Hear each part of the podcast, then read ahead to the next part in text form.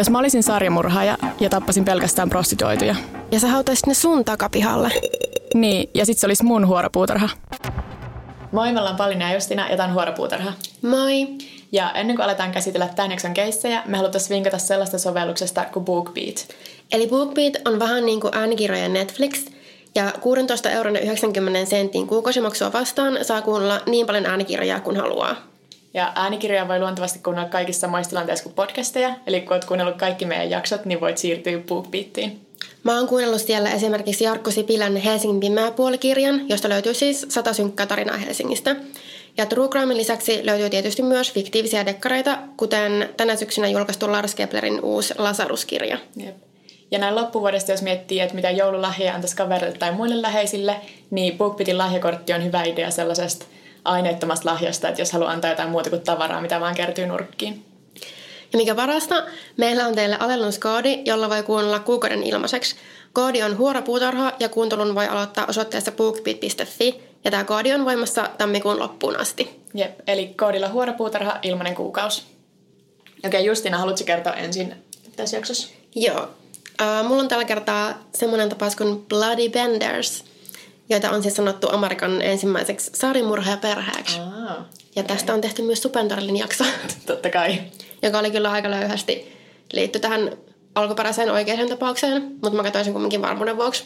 Ihan niin kuin researchin kannalta. Totta kai. Joo, tämän Benderin perheen siis tiedetään murhanneen ainakin 11 ihmistä. Ja nämä asui Labette Countyssa Kansasissa, ja ne muutti sinne noin vuonna 1870 samaan aikaan, kun useat spiritualistiperheet muutti sinne, eli nämä Benderit mukaan lukien. Mm-hmm. Ja ne muutti sinne joitain vuosia Amerikan sisällissodan päätyttyä, silloin kun Yhdysvaltain hallitus oli häätänyt alueella asuvat Osage, alkuperäiskansan asukkaat, pois sieltä. Ja sitten nämä Benderit ja nämä muut perheet oli niinku tämmöisiä NS-homesteadereita. Mä en löytänyt tällä mitään hyvää suomenkielistä vastinetta. Mutta se meni suunnilleen niin, että ne oli uudisasukkaita, jotka oli saanut hallitukselta tietynkokoisen maaplantin, ja sitten ne muutti sinne asumaan, ja sitten sai sen omaan nimiinsä 5 vuoden jälkeen. Okay. Ja tähän Bendereiden perheeseen kuului siis John Bender ja Elvira Bender ja niiden tytär Kate Bender. Ja sitten mies, joka oli joko niiden poika tai Katein avomies. Tai molempia. Toivottavasti ei molempia. Ja siis lähteestä riippuen. Okay. Ja mä yritin etsiä semmoista vedenpitävää tietoa, mutta mä en löytänyt. Se oli vähän kaikki lähteet kallistusahan niinku niiden siihen, että ne olisi niiden poika. Okay. Mutta ehkä se oli sen takia, että se sitten semmoinen ajatus niinku murhaperheestä, saarimurhaajaperheestä, kun olisi niinku semmoinen vähän käypäsempi. Ja joidenkin lähteiden mukaan se nimi oli siis John Junior ja joidenkin lähteiden mukaan se nimi oli Thomas.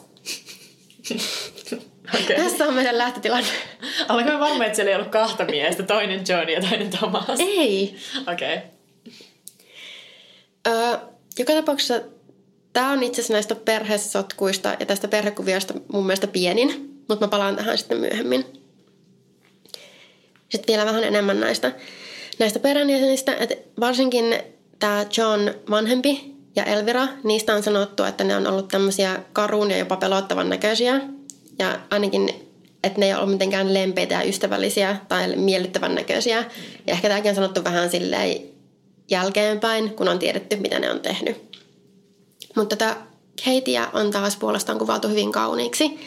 Ja tästä Johnista, mä puhun tästä nimellä niin kuin John Junior. Yeah. Siitä on vaan sanottu, että se oli ehkä hiukan tyhmä, koska se nauraskeli muun muassa itsekseen. Okei. Okay. Reilua. Ja nämä Benderit piti kotonaan majataloa ja kauppaa, jossa sitten ohikulkuvat matkalaiset voisi viettää yönsä ja ostaa tarvikkeita. Ja tämä niiden talo ja tila sijaitsi niin kuin mun ymmärryksen mukaan 2 piirikunnan välillä.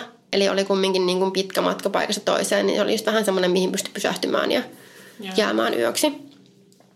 Ja tämä majatalo ja kaupan puoli oli erotettu sitten näistä Bendereiden NS-asumispuolesta vaan katosta roikkuvilla kankailla. Että ei ollut mitään, se oli periaatteessa yksi iso huone, mikä oli sitten vaan tämmöisellä kankailla erotettu. Sitten tämä Elvira Bender, eli tämän perheen äiti, väitti olevansa media, joka pystyy puhumaan kuolleiden kanssa. Myös Kate sanoi olevansa selvänäkijä ja parantaja ja että sillä oli yliluonnollisia voimia. Ja nämä Katein voimat ja myös sen ulkoinen viehätysvoima ja karisma toi sitten tänne Benderin majataloon paljon asiakkaita. Ja tämä Kate myös kiersi lähikaupungeissa pitämässä spiritismi-istuntoja. Ja sai sitä kautta itse asiassa niin kuin aika paljonkin nimeä itselleen ja myöskin niille, sen Benderin perheelle ja niiden majatalolle. Ja tämä Benderin talo oli tosiaan niin kuin aika vaarallisen reitin varrella. Että matka kaupungista toisin oli aika pitkä. Ja siellä matkalla sitä saattoi kohdata maantierosvoja ja sitten tämmöisiä niin kuin vihamielisiä alkuperäisasukkaita. Ja saattoi tietysti tapahtua onnettomuuksia. Eli siellä matkalla katosi ihmisiä. Sen takia aina kun joku ihminen katosi, niin ei välttämättä niin kuin heti ihmetelty tai alettu miettiä, että mihin se on hävinnyt. Ja ihan senkin takia, että kun oli niin kuin 1870-luku, niin informaatio ei kulkenut hirveän nopeasti paikasta toiseen. Mutta alettiin miettimään, että tällä matkalla, missä näiden Benderin talo sijaitsi, alkoi lyhyen ajan sisällä katoamaan aika paljon ihmisiä. Ja sen ajan jälkeen, kun ne oli muuttanut sinne alueelle. Sitten keväällä 1873 tähän asiaan alettiin kiinnittää vielä enemmän huomiota, kun mies nimeltä William York, joka oli siis lääkäri läheisestä piirikunnasta, tuli etsimään toista miestä nimeltään George Lodger sekä sen Lodgerin pientä vauvaikäistä tytärtä. Ja näiden etsintöjensä aikana myös tämä York katosi. Huono merkki. Joo, mutta York oli kuitenkin tosi nimekkäästä perheestä ja se oli lääkäri, se oli niinku tämmöinen tunnettu ja pidetty ja yhteisön tukipilari. Joo, mä olin just sanomassa, että yhteiskunnan tukipilari. Joo, ja joten sen katoaminen oli sitten huomattavampi. Ja muun muassa sen William Yorkin veli tuli etsimään sitä. Ja tätä William Yorkia etsittäessä kysyttiin apua jopa Kate Benderiltä, koska toivottiin, että se olisi sen niiden selvänäkijän kykyjensä avulla pystynyt ehkä selvittämään, että missä tämä William York oli. Ja no, kyllähän se varmaan olisikin pystynyt selvittämään, mutta ei välttämättä minkään yliluonnollisten kykyjen ansiosta. Ja tämän William Yorkin lisäksi 9 muuta ihmistä oli ilmoitettu kadonneeksi. Joten lähialueiden asukkaat piti kokouksen, yrittäen saada aikaan ratkaisua näihin katoamisiin ja miettiä keinoja, että millä näitä katoamisia voitaisiin tutkia. Ja myös molemmat Benderin perheen miehet osallistuivat tähän kokoukseen. Ja siinä tultiin siihen tulokseen, että kaikki läheiset maatalot ja tilat etsittäisiin, että onko mitään jälkeä näistä kadonneista ihmisistä. Mutta ennen kuin näitä etsintöjä pystyttiin aloittamaan, niin alueelle osui raju ilma, joka sitten tietysti viivästytti näitä etsintöjä, mikä oli näille Benderille taas hyvää tuuria. Koska kun ne etsinnät sitten vihdoin pääsi alkamaan muutaman päivän päästä tästä kokouksesta, niin huomattiin, että ne Benderit oli kadonneet aivan täysin. Just. Ja se huomattiin sillä, että niiden lähin naapuri huomasi, että niiden tilalla ja siellä piha-alueella liikkui niin tosi nälkiintyneen ja kaltoinkohdellun näköisiä kotieläimiä. Joten ne meni katsomaan, mikä on tilanne. Ja sitten huomasi, että koko kämppä oli aivan tyhjä. Ne oli ottanut pienen määrän omaisuutta mukaan ja niiden tämmöiset niin vaunut oli kadonnut ja koko perhe oli kadonnut aivan täysin. Jättäneet eläimet sinne kuolemaan nälkään. Joo. Ja sitten tämmöinen joukko vapaaehtoisia, joka oli siis mukana näissä etsinnöissä yleensä, tuli sinne talolle ja rupesi vähän etsimään, että okei, mikä on homman nimi. Ja sitten tästä alkin vähän selvitä nämä kaikki katoamistapaukset, kun ne huomasi siellä Benderin talon lattiassa lattialuukun ja avasi sen ja sieltä paljastui tämmöinen maakellari. Tämä on niin kuin puhuttu sekä kellarina että vaan semmoisena muutaman metrin syvyisenä maakuoppana, joka oli täysin verenpeitossa. Mutta siellä ei ollut kumminkaan yhtään ruumiita. Sitten tietysti alettiin etsiä ympäristä taloa, että okei, onko mitään merkkejä ruumiissa tai että täällä on murhattu ihmisiä, mutta on tietysti verinen kellari, mutta ei löydetty mitään. Sitten ne jopa siirsi koko sen mökin, koska se oli kumminkin aika pieni, pois paikaltaan etsien niin kuin sieltä mökin alta. Löytyykö mitään ruumiita tai mitään? Ei löytynyt. No sitten alettiin kiinnittää huomiota sen mökin ympäristöön ja erityisesti puutarhaan, missä ne kasvatti vihanneksia ja kukkia. Ja se puutarha näytti olevan niin kuin vastakynnetty. Ja sitten niiden naapuri sanoi, että itse asiassa vaikutti siltä, että se oli koko ajan niin kuin ihan vastakynnetyn näköinen sen niiden puutarha. Mm. Sitten siinä vaiheessa niin kuin syttyy lamppu ja sen sitten myllätään ylös. Ylös se puutarha ja ensimmäisenä aika matalasta haudasta löytyy William York. Ja sen kallo oli murskattu ja kurkku villetty auki. Ja puutarhasta löytyy haudattuna 10 muuta ruumista sekä ruumiin osia. Ja näissä mukana oli tämä George Lodger sekä se sen vauvaikäinen tytär, joita se William York oli tullut etsimään. Kaikkia uhreja ei edes pystytty tunnistamaan, mutta kaikki Lodgerin tytärtä lukuun ottamatta oli murhattu samalla tavalla, eli kallu murskattu ja kurkku villetty auki. Ja on epäilty, että Lodgerin tytär olisi ehkä elävänä haudattu, vaan sen isänsä ruumiin mukana. Oh. Ja se olisi sitten niin kuin tukehtunut kuoliaaksi, mutta siitä ei ole mitään todisteita, että se on vaan epäilys, mutta sitä ei ollut ainakaan samalla tavalla sitten murhattu. Sitten näiden tutkintojen edetessä alkoi selvitä, kuinka tämä Benderien perhe oli surmannut kaikki uhrinsa. Eli tämä homman nimi oli se, että uhrit oli ruokapöydässä pyydetty istumaan tuolille, jonka selkänoja oli sitä kangasta vasten, mikä erotti sen majatalon puolen Benderien omasta niin kuin kotipuolesta. Mm. Ja tämä paikka sijaitsi myös just sen lattialuukun päällä. Ja sitten sen kankaan takaa uhria lyötiin vasaralla päähän, jolloin siis kallo murskaantui. Ja sitten se lattialuukku avattiin ja se uhri tippui sinne kellariin, jossa sen kurkku villettiin auki ja se ryöstettiin. Ja ilmeisesti näiden kaikkien murhien motiivina olikin sitten niin kuin ryöstää niitä omaisuutta, niin kuin ryöstää niiden rahat. Ja sitten ne ruumiit jätettiin sinne kellariin niin kauaksi aikaa, että ne pystyi silleen huomaamatta hautaamaan ne sinne puutarhaan. Aika hyvin järjestelty toi kaikki. Tai jotenkin tulee mietitty kaikkea siinä, että on joku semmoinen kunnon kellari, minne tiputtaa se uhria. Joo, että ne oli selkeästi sitten ihan sitä varten niin kuin kaivannut tämmöisen ja tehnyt tämmöisen niin kuin tavallaan salaluukun tai lattialuukun, minkä kautta ne sitten tiputti uhrit sinne. Ja sitten kun tämä tieto näistä murhista ja näistä löydöistä sitten sai vähän enemmän julkisuutta, niin 2 miestä, jotka oli yöpynyt siellä Benderien majatalossa, siis eri aikoina, kertoi, että ne oli ollut siellä, kun ne oli ollut siellä yötä, niin niitä oli kehotettu istumaan tällä murhapenkillä. Yeah. Mutta ne oli kieltäytynyt niiden Benderien oudon ja aggressiivisen käytöksen takia ja poistunut aika nopeasti paikalta, mikä sitten tietysti oli pelastanut niitä hengen. Yeah. Mutta 2 eri ihmisellä oli kertoa tämmöinen hyvin samantapainen tarina. Että mä haluaisin tietää, miten ne on yrittänyt saada sen istumaan just siihen tietylle kohdalle, niin, tietylle tuolille. Mutta mietin, kun sä menet jonnekin syömään ja sitten koko perhe on silleen, sä istut siihen, sit sä oot silleen, mä kerkesin istua tähän toiseen paikkaan. Ei, sun paikka on nyt tossa on sun paikka. Niin, mulla on vaikea kuvitella se tilanne, että varmaan just silleen mene siihen. Niin. Ja jos ne on jotenkin tosi aggressiivisesti koitanut saada sitä siihen istumaan, niin ehkä vähän jotkut hälytyskellot alkaa soida. Ja joku terottanut veistä ja silleen valmiina silleen, istu siihen. Joo. Ja on vasara selän takana, silleen istu siihen. Mutta joo, uutiset sitten tästä murhasta tosiaan levisi tosi nopeasti. Ja paikalle saapui massoittain uteliaita ihmisiä sekä sitten tietysti lehdistön edustajia. Ja tämä Benderien pieni talo ravittiin kirjaimellisesti kappaleiksi kellaria myöten, koska ihmiset halusi matkamuistoja.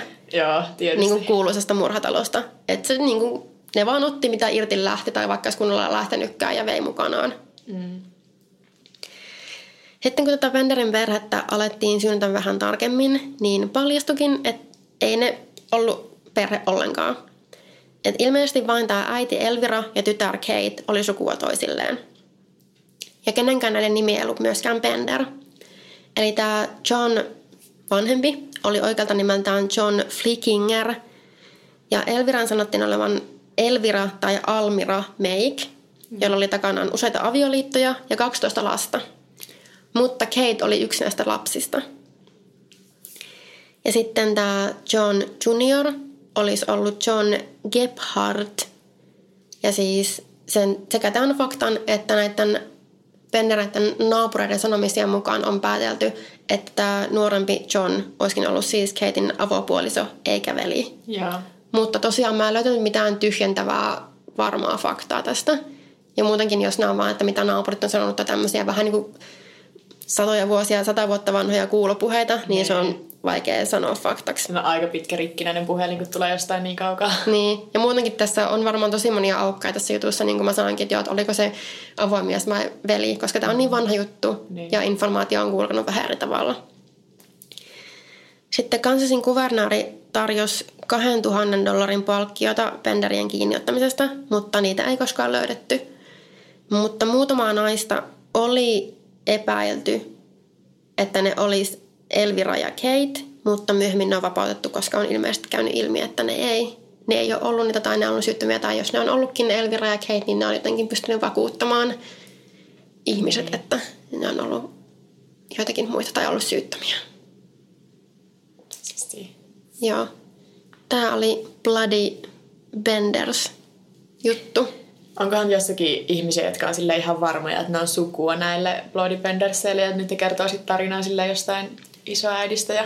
Varmasti on. Koska kaikkien tunnistamattomuutta tai kiinni sarjamurheenikään ei ole jäänyt kiinni, niin aina jotain niiden lastenlapsia, joka on silleen, joo mun ukki oli varmasti tää sarjamurha, että mä löysin meidän autotallista jonkun tämmöisen vanhan paperilapun, joka todistaa koko tämän jutun, mutta mä en voi viedä tätä oikeuteen. Johan, en esimerkiksi just tullut, että okei, mun joku isoisä oli Zodiac. Joo, se on niin yleinen. Niin varmasti on jotakin näidenkin jälkeläisiä jossain. Joo, varmasti on. Mä ihan niin pitkälle mennyt tuossa mun researchissa. Niin.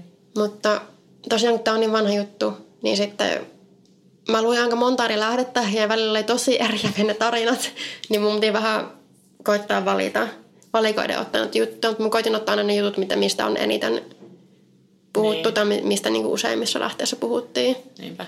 Aika hyvä semmoinen kaupunkilegenda vähän. Tai niinku mä en yhtään ihmettele, että se on sitten inspiroinut jotain just jotain Supernaturalin jaksoja tai jotakin, koska tuossa on niinku kaikki semmoiset piirteet, että siihen on helppo pohjata sitten jotain muitakin tarinoita.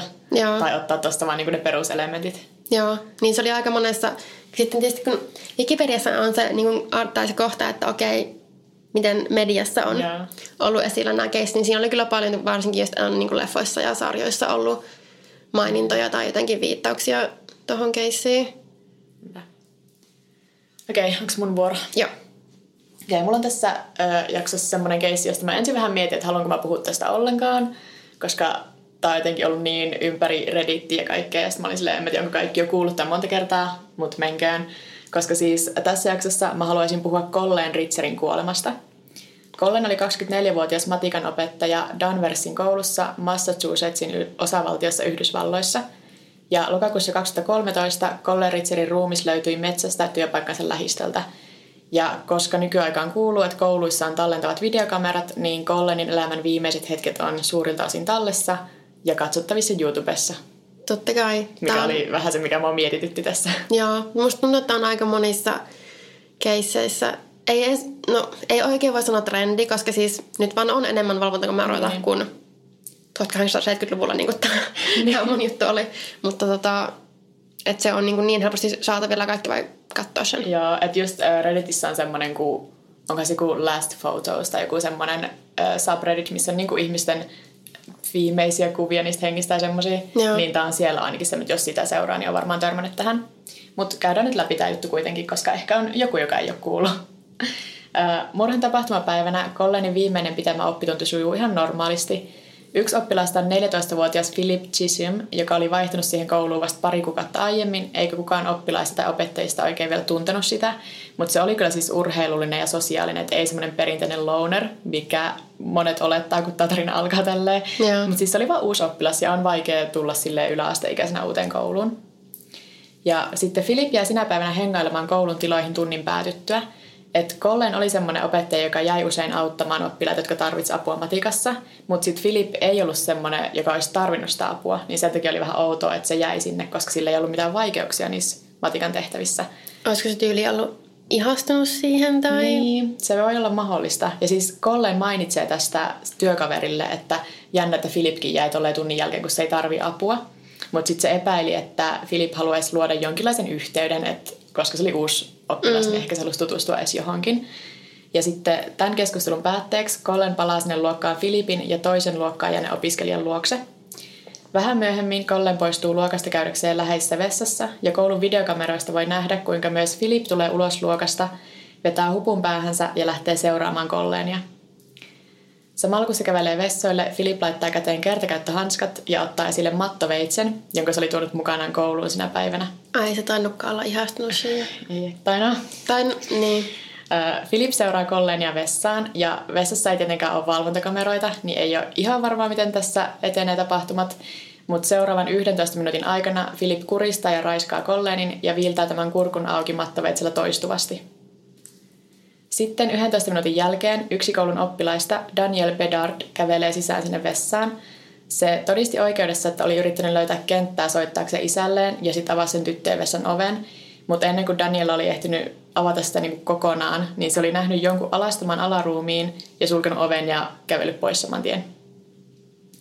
Et Daniela sanoi, että se ei nähnyt mitään epäilyttävää, vaikka vessan on kuvailtu näyttelee ihan teurasta, mutta kaiken veren takia. Mutta miten toi ei ole sille jo epäilyttävää? Niin. No kun se sitten on, että se itse sanoi, että kun se oli nähnyt vaan vilaukselta sille alastumaruumiin, niin se luuli, että joku oli siellä vaihtamassa vaatteita.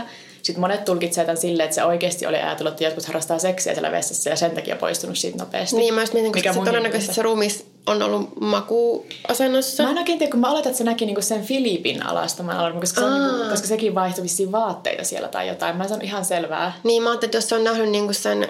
Niin, missään todistuksessa ei mainittu, että oliko se miehen vai naisen alaruumissa. Eihän se Daniel välttämättä edes erota itse, koska siis se näkee sitten kameralta, kun se oikeasti voi silleen avaa oveen, sulkee, kääntyy pois. Joo, että jos on nähnyt vaan niin jalat, eikä niin mitään kriittisiä alueita, niin se ei ole vaan tiennyt, onko sen miehen vai naisen välttämättä. Ja sitten tämä oletettavasti myös tapahtui siinä vaiheessa, kun Colleen oli jo kuollut, koska Daniel sanoi, että se ei kuulu mitään, mikä olisi herättänyt epäilyksiä. Et se oli vaan nähnyt jonkun alasti siellä ja poistunut äkkiä. Ja sitten siinä videolla näkyy, että Danielen poistuttua vessan ovelta, niin Philip tulee myös niin kuin ihan välittömästi sen perässä ulos. Eli se sitten taas kyllä vaikuttaa siltä, että se oli Colleenin alaston ruumis, jonka se näki, koska se seuraa sitä niin välittömästi. Mutta sitten siinä videolla voi erottaa, että Philipin kädet punoittaa siitä verestä, että ehkä ne sen kertakäyttöhanskat ei toiminutkaan niin hyvin. Ja siis monessa paikassa kuvaillaan, että sen käsistä tippui verta pitkin käytäviä, mikä siis ei se niinku kävely silleen teurastajan näköisenä, koska siis se kävelee ihmisiä vastaan. Se koulu on aika tyhjillään, koska niinku tunnit on jo loppunut, mutta ei se mitenkään tipu siellä verta ympäriinsä. Philip tosiaan juoksentelee pitkin käytäviä ja videolla näkyy siis muitakin ihmisiä, että yhdessä kohtaa joku poika selvästi kysyy siltä vaan silleen what's up? Ja sitten jää vähän tälleen seisomaan, kun se Philip vaan vetää siitä ohi kovaa vauhtia. Ja jossain välissä Philip myös laittaa hiihtomaskin kasvoilleen, missä ei ole kamalasti järkeä, koska sen naama on selkeästi näkyvissä niissä aiemmissa kameroissa. Mutta toisaalta mitään 14-vuotias ei välttämättä ajattele tässä nyt ihan silleen. Eikö se ole tarkoitus laittaa se heti aluksi, mutta sitten... Niin, se hämääntökin niin. Ja sitten lopulta Philip näyttäisi löytävän sen, mitä se etsi, nimittäin ison jätesäiliön, ja rullaa sen sinne vessaan. Ja sitten seuraavaksi tallenteelta nähdäänkin, kun Philip rullaa jätesäiliötä ulos koulusta ja läpi koulun parkkipaikan. Ja tässä vaiheessa se roskis vaikuttaa myös painavammalta kuin alussa, mikä johtuu siitä, että se Colleen Ritzerin ruumis on siellä sisällä. Eikö sitten, jos siellä oli vielä kuitenkin joitakin ihmisiä? Se menee ihmisten ohi silleen, että se raahaa roskista, missä... No eihän kukaan osaa ajatella, että sillä on ruumis. Mutta oliko se siinä vaiheessa ottanut sen... No se sitä maskia veti välillä päähän ja välillä pois, mutta luultavasti silloin, kun tuli ihmisiä vastaan, niin se ei ollut sillä sen kasvoilla. Tai sitten jotkut on vaan ollut silleen, teinit tekee outoja asioita. Niin, sekin voisi luulla, että olisi epäyttävää, että se ylipäänsä vie sitä jätesäiliötä, mutta ehkä... Varmaan ne olettaa, että joku opettaja on käskenyt sen vie roskat tai jotain. Ja sitten Philip katoaa kameroiden ulottumattomiin siitä niinku koulun parkkipaikalta, mutta noin 25 minuuttia myöhemmin se palaa ilman jätesäiliötä. Ja se näkyy vielä jonkin aikaa koulun kameroissa, että se hakee tavaransa, jotka se oli jättänyt sinne vessaan. Sitten se käy vaihtamassa vaatteet, kun sillä oli treenikamat mukana. Mutta mun mielestä sillä oli joku hupparikin jossain välissä, mikä ei ollut välillä, että oliko se pakannut vaan tosi paljon vaatteita mukaan. Ja sitten se juttelee kaverille parkkipaikalla, mikä on kanssa kun tietää, että mitä se on just tehnyt, niin vähän kammottavaa. Mutta oikeasti ne viimeiset hetket sitä tallennetta on vaan niinku se kävelemässä tyhjillä käytävillä. Mutta sitten jos sä ajattelet, että se on erittäin raasti just murhannut opettajansa, niin siitä tulee vähän semmoinen pelottava fiilis. Mutta se käveli niinku ihan päättömästi vaan edestakaisin sitten siellä. Joo, ja siis se sen päämäärätön harhailu koululla jatkuu tosi pitkään. Et mä muistelen, että se oli yli tunnin vaan kävellyt siellä ainakin. Et jotkut on teorioinut, että se tässä vaiheessa olisi etsinyt niinku ehkä uutta uhria, koska ne paikat, missä se käy, niin on tosi autioita, että se ehkä olisi halunnut yllättää jonkun, joka olisi yksinään jossain tilassa. Mutta sitten toki voi myös olla se, että se oli ehkä vähän itsekin silleen, että mitä mä nyt teen. Koska mitä sä teet sen jälkeen, kun sä murhat sun opettajan? Niin. Tiesikö sä, että siellä koulussa on valvontakameroita? Mä aloitin, että joo, mutta en mä sit tiedä. Koska sillä oli se semmoinen hiihtomaski tai semmoinen mukana. Niin mä oletan, että se, ja sit kun se vetää hupun päähän, kun se poistuu sieltä luokasta, niin mun mielestä ne viittasi siihen, että se ehkä tiesi, että siellä oli kamerat, mutta ehkä se oli myös huonommat, tai se ei tiennyt, että niitä on niin monessa paikassa. Niin. Tämä oli siis tosi iso koulu, että sillä oli vissiin ainakin 4 kerrosta. Ja sit sitä on niitä kameroita silleen tosi jokaisessa nurkassa, paitsi ei tietenkään vessoissa. No, mutta sen jälkeen, kun Philip lähtee sieltä koululta, niin se menee käymään parissakin eri kaupassa, joissa se tallentuu taas videokameroihin, mutta se ei tee tai osta oikeastaan mitään mainitsemisen arvoista. Sitten seuraavaksi Philip menee elokuviin, ja tästä on poikkeavia raportteja, koska pari lähtee mukaan se menee kattoon Woody Allenin Blue Jasmine-leffan, mutta sitten toisten mukaan taas Gravityn, sen avaruustrillerin, onko se Alfonso Cuarónin ohjaama. Tämä onkin hirveän tärkeä yksityiskohta. Mutta se on jännä, miten se on niin nämä 2 eri leffaa, koska luulisin, että se olisi jäänyt joku tallenne, koska siis myöhemmin selviää, että se oli maksanut sen leffalipun Colleen Ritzerin luottokortilla. Eli jostakin on tullut se luottokorttilasku. Mä en ymmärrä, miten se on voinut keskittyä mihinkään leffaan ja vielä ostaa sen niin sillä Colleenin luottokortilla sen lipun. Niin, että ei se selkeästi ole... Onko se niin kuin miettinyt, että tämä on järkevää ostaa tämän henkilön luottokortilla, että mä oon just murhannut? Joo. No, mutta sitten samaan aikaan toisaalla Colleenin vanhemmat huolestuu, kun Colleen ei palaa töistä kotiin eikä vastaa puhelimeen, joten ne ottaa yhteyttä yhteen Colleenin työkavereista, joka sitten lähettää aviomiehensä tsekkaamaan koulun pihan, että olisiko se Colleenin auto vielä siellä. Ja paikalle saapuu myös poliisi, ja yhdessä nämä sitten kiertää koulua ja sen aluetta, ja ensin löytyy Colleenin käsilaukku, ja pian sen jälkeen Colleenin ruumis sieltä läheiseltä metsäalueelta. Ja ruumis oli alasti puukotettu useaan kertaan, ja sitä oli vähän peitetty lehdillä, mutta ei mitenkään perinpohjaisesti niin kuin haudattu. Ja ruumiin vieressä on se suuri roskasäiliö, ja me tiedetään miksi. Ja lappu, jossa lukee vihaan teitä kaikkia. Ja sitten sitä ruumista oli sitten myös raiskattu sen kuoleman jälkeen puunoksalla. Okei. Että siis tässä on tosi nuori tämä tekijä, mutta niin kuin selvästi on erittäin raaasti murhannut tämän Colleenin. Joo, ja muutenkin aika järkyttävästi niin kuin kohdellut sitä. Joo. No sitten tässä vaiheessa, koska se löytyy niin läheltä sitä koulua, niin ne päättää katsoa ne koulun kameroiden tallenteet, ja vaikka ne onkin aika sekaavia, niin niistä saadaan rakennettua tuo tapahtumien kulku, jonka mä tuossa äsken kävin läpi. Ja ne tosiaan löytyy ne tallenteet YouTubesta, kun laittaa Philip Chism, niin pääsee katsomaan, jos haluaa. Ja Philip itse on myös ilmoitettu kadonneeksi jo aiemmin silloin iltapäivällä, niin kuin ennen kuin Colleenin ruumis edes löytyi, koska se oli kuitenkin vasta 14-vuotias, niin sitten kun se ei ilmestynyt futisarkkoihin eikä kotiin, niin vanhemmat aika nopeasti ilmoitti sitten viranomaisille. Mutta menee niin kuin seuraavan päivän aamuun tai aamuyöhön ennen kuin se löytyy. Ja Philip oli kävelemässä valtatien reunaa, kun ohi sattui ajamaan poliisi, joka kiinnitti huomiota siihen, että nuori mies kävelee valtatien reunaa poispäin kaupungista, mikä on vähän outoa, koska siellä ei niinku ollut mitään muuta kuin silleen vaan valtatietä tosi pitkän matkaa. Joten tämä poliisi pysähtyy, kysyy Philipiltä, että minne se on menossa ja kuka se on, mutta Philip käyttäytyy tosi sulkeutuneesti eikä suostu oikein vastaamaan mihinkään kysymykseen. Se Philipin pysäyttänyt poliisi oli kuullut radion kautta siitä, että 14-vuotias poika on kadonnut, mutta se ei ensin osannut yhdistää näitä toisiinsa, koska Philip on aika iso kokoinen ikäisekseen ja näyttää vanhemmalta kuin on. Mutta sitten ilmeisesti se kuitenkin käyttäytyi niin epäilyttävästi, että se poliisi haluaa tutkia Philipin taskut ja repun. Ja Philipin hallusta löytyykin Colleen Ritzerin luottokortti ja henkkari ja sen verinen mattoveitsi. Ja kun Philipiltä kysytään, että kenen verta tässä mattoveitsissä on, niin Philip vastaa, että se on sen tytön. Että kai se oli tuossa vaiheessa ja sillä ei ole meidän kiinni. Niin, että se ei selkeästi edes yrittänyt peitellä sitä. Tai jotenkin sillä oli se mattoveitsi vielä, se ei olisi ollut edes niinku heittänyt sitä pois tai puhistanut sitä verestä. Ei, sillä oli se luottokortti, se oli käyttänyt sitä. Joo, ja sitten toi poliisi, joka oli sen pysäyttänyt, niin se vielä sanoi, että se ei osannut ensin ollenkaan ajatella, että tämä voisi olla se kadonnut 14-vuotias. Että se oli vaan ajatellut, että tämä on joku vähän outo nuori mies. Että se olisi voinut tuossa vaiheessa varmaan, en tiedä olisiko se antanut sen jatkaa kävelyä sillä valtatien reunalla, mutta olisi voinut ehkä jotenkin muuten päästä tuosta pois. Mutta se oli ollut aika silleen sitten luovuttavana siinä silleen, joo, se on sen tytön. Myös se, että se on itse 14-vuotias, se kuvaili Colleen Ritzeria, joka on sen opettaja, ja 10 vuotta vanhempi sanalla tyttö, on musta jotenkin vähän erikoista. Niin. Mutta toki jos sillä Colleenilla ei ollut niin vahva se auktoriteettiasema siellä koulussa, koska se vaikutti sillä, että se oli tosi mukava opettaja, vähän semmoinen kaverillinen opettaja. Mutta no, takaisin tarinaan. Philip tosiaan pidätetään ja ei sillä nyt kauheasti ole mahiksia väittää olonsa syytön, kun kaikki on tallessa siellä kameroissa. Että sitten oikeudessa yritetään todistaa Philipin syyntakeettomuus. Että psykiatri todisti Philipin kertoneen, että tuntematon ääni ohjaili sitä. Mutta sitten syytteellä oli 3 psykologia, jotka todisti, että ne uskoo vahvasti Philipin vain teeskentelevän olevansa henkisesti sairas. Että ne kuvallistaa sanalla manipuloiva. Ja sitten, että koska tämä kaikki on niin tarkasti suunniteltu ja selvästi niin kuin ennakkoon päätetty, niin ei uskota, että se on syyntakeeton. Että semmoisella Boston Herald-lehdellä on netissä 6 sivun arkisto artikkeleita, jotka seuraavat oikeudenkäyntiä. Että jos haluaa mennä tarkemmin lukemaan, niin sieltä löytyy paljon. Mutta sitten toki se oikeudenkäynti oli semmoista, että mennään vähän eestakasi, koska yritetään saada syyntakeettomaksi. Sitten tuodaan lisää todistajia, jotka on sitä mieltä, että ei, että tämä on vaan teeskentelyä.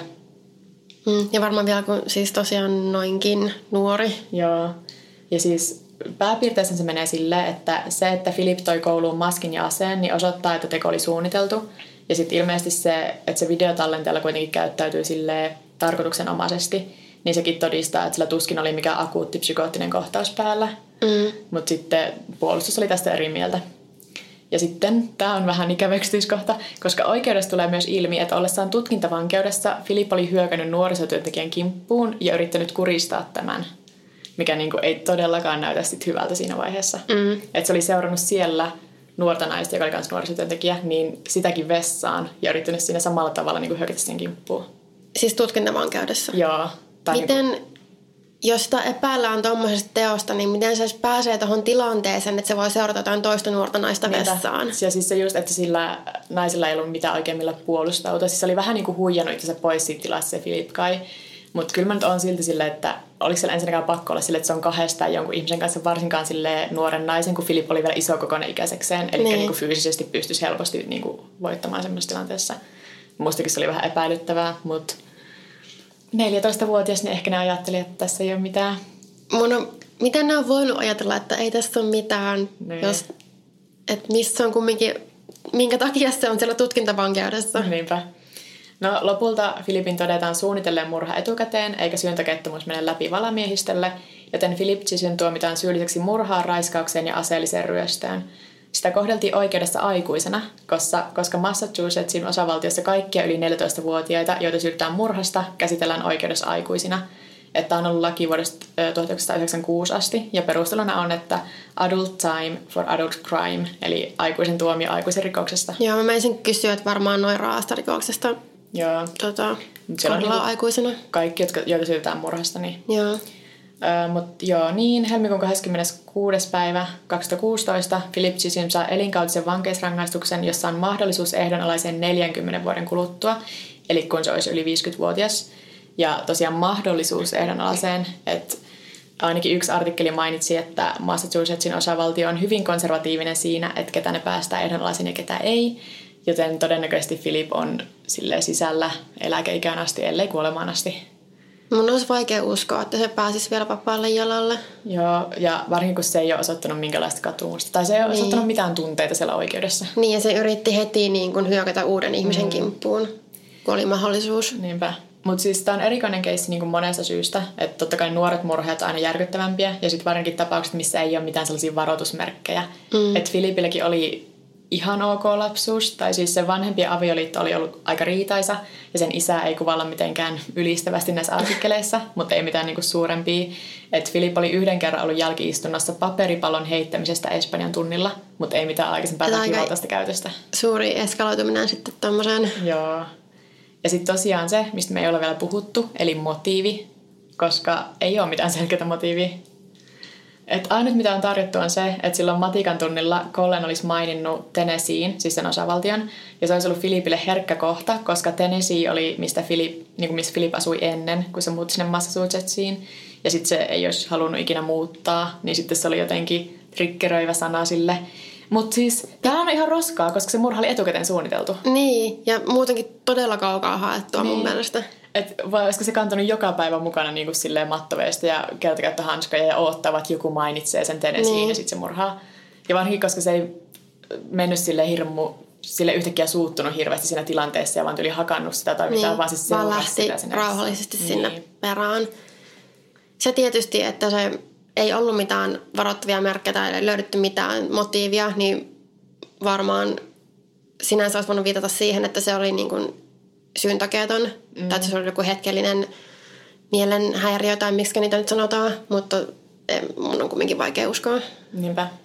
Ja sitten kun tässä on tosiaan se, että toi Philip Chism ei ole itse oikeastaan tarjonnut ikinä mitään suurempaa syytä tai halunnut puhua tästä tilanteesta, että niissä syyntakeettomuusoikeudenkäynneissäkin, niin sillä oli esimerkiksi sen isoisä oli todistamassa, että niiden suvussa liikkuisi niin kuin oli siis skitsofreniaa, mutta kuitenkin jotain niin kuin mielenterveisiä häiriöitä, mutta se ei itse oikein sit sanonut mitään. Se oli vaan ihan tunteettomana. Siellä on niin kuin video, koska taas nykyään kaikki tästä tarinasta on videolla YouTubessa.